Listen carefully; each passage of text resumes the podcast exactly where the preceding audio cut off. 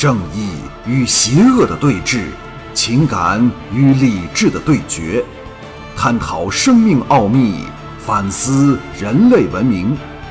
欢迎收听黄奕代表作《大剑师传奇》，由子飞播讲。他的语气带着责怪，但眉目间却春意盎然。另外，那个圆脸大眼的宫女掩嘴轻笑，用眼角扫视我的反应。我见他二人如此风情，心中也不由一荡。敢问两位高姓大名？较高的俏宫女道：“我叫路易斯，他叫蒂洛。来吧，跟我们四处走走。”我随着他们走到昨晚进来的大花园里，树木参天，景色宜人。树木间穿插着数条宽阔的马道，通往花园四方同样形式的建筑物。路易斯道：“这后宫分东南西北四宫，每一宫都住有一名南妃，但除非郡主特许，否则不能离开后宫的范围。”我啼笑皆非，想不到自己身为一代剑师之后，在阴差阳错下竟成了南妃的可笑身份。不过，这并非自怨自艾的时刻。我默默地观察地形，利用在前方高高耸起的主殿圆顶，计算着屋宇间的距离，以备找寻智慧点时不致摸错了方向。落地说：“不过郡主既让你入住这一号后宫，显然对你非常重视，说不定也会让你像纳明一样随意进出郡主宫呢。”我心中一动，是的。眼下首要之务就是用尽手段，先取得郡主的信任，否则在宫内是将寸步难行。一天就这样过去了。路易斯和洛蒂服侍我梳洗，换上睡袍后，眼角春意盈盈，似乎很想我将他们留下侍寝。看来郡主并不禁止他们与宠男有亲密关系，否则给他们天大胆子也不敢如此。在我没有任何表示下，他们知难而退，却掩不住眉目间的幽怨。落地临走前，点燃了放在床头的香炉，我心中一动，说道：“我不要点香。”路易斯答道：“这是郡主规定，她最喜欢这香味儿。”幽怨的望了我一眼，才跟着落地离开了。豪华的大房内只剩下了我一个人，我来到香炉旁。迎着袅袅升起的烟气，深吸了一口，头脑间立时一阵昏沉。我退后几步，醒悟到昨晚一夜昏睡的原因，原来是这炉香在作怪。但我又不能弄熄它，因为这既使郡主看出我的高明，又使他对我生出疑心。我想起齐北对付巫师迷香的解药，赶忙弄开包袱。从藏在衣角里的一个小包取了一点出来，擦在鼻孔处，再嗅香气时已没有了眩晕感。我估计的不错，这迷香也是出自巫师那可恨的手。我在床上躺了下来，不一会儿沉沉睡去，也不知睡了多久，忽地惊醒过来，但却机警的不张开眼睛，因为我仍要装作被香气迷倒。只听轻盈的脚步声来至床前，听声音应该是两个人，女性迷人的体香随他们的接近而送进我鼻孔里。一个娇柔的声音道：“华倩，查清楚他的来历没有？”华倩的声音响起，禀告郡主，应该没有问题。我松了一口气，马原神通广大。如果连神力王的身份也弄不好，如何能与帝国明争暗斗？沥青郡主叹了一口气道：“唉，希望他能比得上纳明。”华倩一言不发，我倒想看看他的表情。华倩道：“是否要弄醒他？”沥青郡主沉吟半晌，悠悠道：“今晚应付歌战和黑寡妇联立军。”已使我非常疲倦。明天早上，歌战去魔女国查看情况，那时你带他来智慧宫见我吧。华倩答应一声。一阵沉默后，丽清郡主柔美的声音响起：“他不算英俊，但却非常有英雄气概，剑术又高明，不如我将他送给你做丈夫。”我的心砰砰狂跳，一方面怕华倩断然拒绝，伤了我的自尊心；另一面又怕她真的含羞答应。则偷取智慧点的大计将立时落空。华倩好一会儿才软弱的道：“这是否是命令？假如不是，我便拒绝。”连我也听出他对我这假冒的神力王大有情意。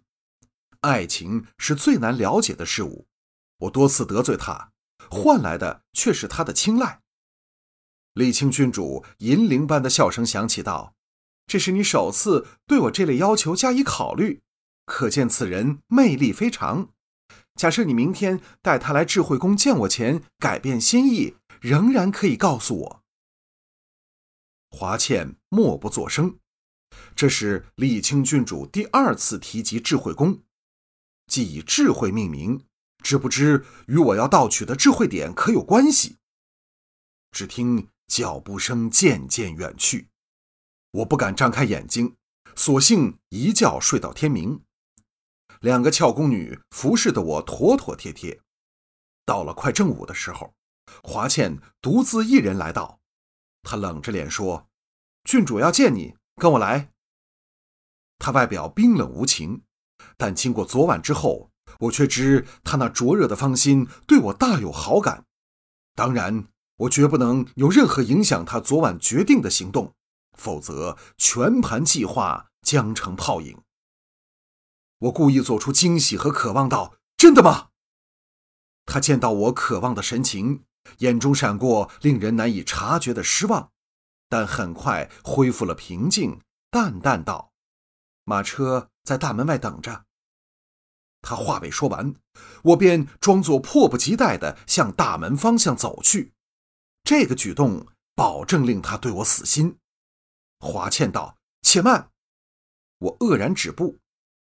华倩向路易斯两人道：“你们先出去，我有几句话和神力王说。”路易斯两人有点奇怪，也有些忧虑，恐怕华倩整治我这曾开罪他的人，无可奈何的往大门处走去。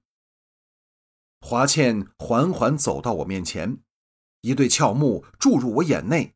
我心知不妙，却苦无他法。华倩叹了一口气，目光转作温柔道：“你见过郡主没有？”我道：“没有。”华倩道：“你既没有见过她，贪的必非美色，而是名位权力。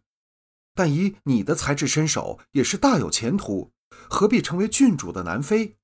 尽管以前那名能恃宠生骄。”但其实一点实权也没有，对于你这样的聪明人来说，不是很奇怪吗？我小心地说：“生命对我来说，只不过像过眼云烟，喜欢干什么就干什么，哪能如此分毫计较？就像眼前我最想的事，就是能见到郡主，其他一切连想都不想。至于明天怎样，谁管得了那么多？”华倩的脸容转为冰冷，道：“我要说的话说完了，马车在正门，你坐上去便可见到郡主了。”我硬着心走出门外，坐上马车，不一会儿，在主殿旁一座较小的宫殿前下了车，在四名女武士的带领下，进入了庄严壮丽的智慧宫。巨大的原石柱撑起了宽广的殿堂。地面和墙壁全以大型方石砌成，与人坚固厚重的感觉。而一个美丽的身影背着我躺在殿台上一张雕金的床上，枕着柔软的兽皮。我昂然着立，朗声道：“神力王参见郡主。”李清郡主身躯交翻，脸对着我，手一挥，四名女武士退出殿外。并关上了殿门。我虽早有准备，仍给她的艳丽震撼的心湖波动。她的美丽是勾魂摄魄的，尤其是那种成熟的风情，轻易的便勾起男人最原始的欲望。难怪以那名的本领，仍甘心做他的宠男，又为他付出了生命。但令我震撼的却不是她的美丽，而是她的年岁。大元首是我父亲那一代的人物，这丽清郡主既是大元首的亲妹妹，最少也应该年过四十。但横看竖看，她最多也就是二十四五上下，充满了青春的活力。我打量她时，她也在打量我。李清郡主以她娇柔的声音道。你不是很想见我吗？现在见到了，你还有什么要求？春意从他的眼中流进我的血液，我克制住自己的情绪，眼中射出森冷的光芒，淡淡道：“假设我见你的目的只是想杀你，郡主的处境不危险吗？”丽清郡主呆了一呆，跟着却花枝乱颤的娇笑起来。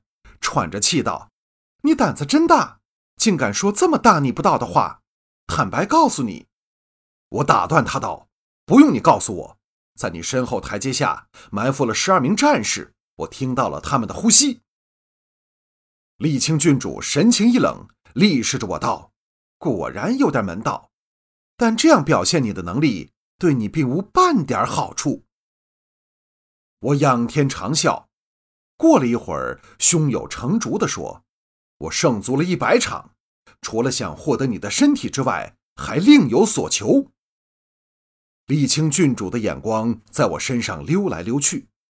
昨晚我得知她最欣赏我的英雄气概，所以故意以此打动她的芳心。丽清郡主沉声道：“你剑术虽佳，但如果触弄我，我保证你不能活着离开这里。”他语气虽硬，眼中却闪过欣赏的神色。我知道不能令他太难以下台。噌的一声，我将长剑拔出，手一动，长剑唤出千百道跳动的银光，在他的注视下横在镜像间道：“只要你一声令下，我立即横剑自刎，以表示我对你的忠诚。只要你一声令下，我立即横剑自刎。”以表示我对你的忠诚。丽清郡主愕然道：“真的吗？”我眼中射出坚定的神色，牢牢的凝视着他。他高耸的胸脯急剧起伏，显然已给我的忽软忽硬、骑兵突出控制了情绪。他叹了一口气道：“放下你的剑。”我一言不发，将剑抛在地上。发出“当”的一声大响，丽清郡主盈盈站起，柔软的长袍紧贴身上，玲珑浮凸，尽显修长丰满的动人体态。他一拍手掌，埋伏的十二名禁卫一齐现身出来，然后余冠从殿后一道隐秘的暗门离开。转眼间，大殿里只剩下了他和我。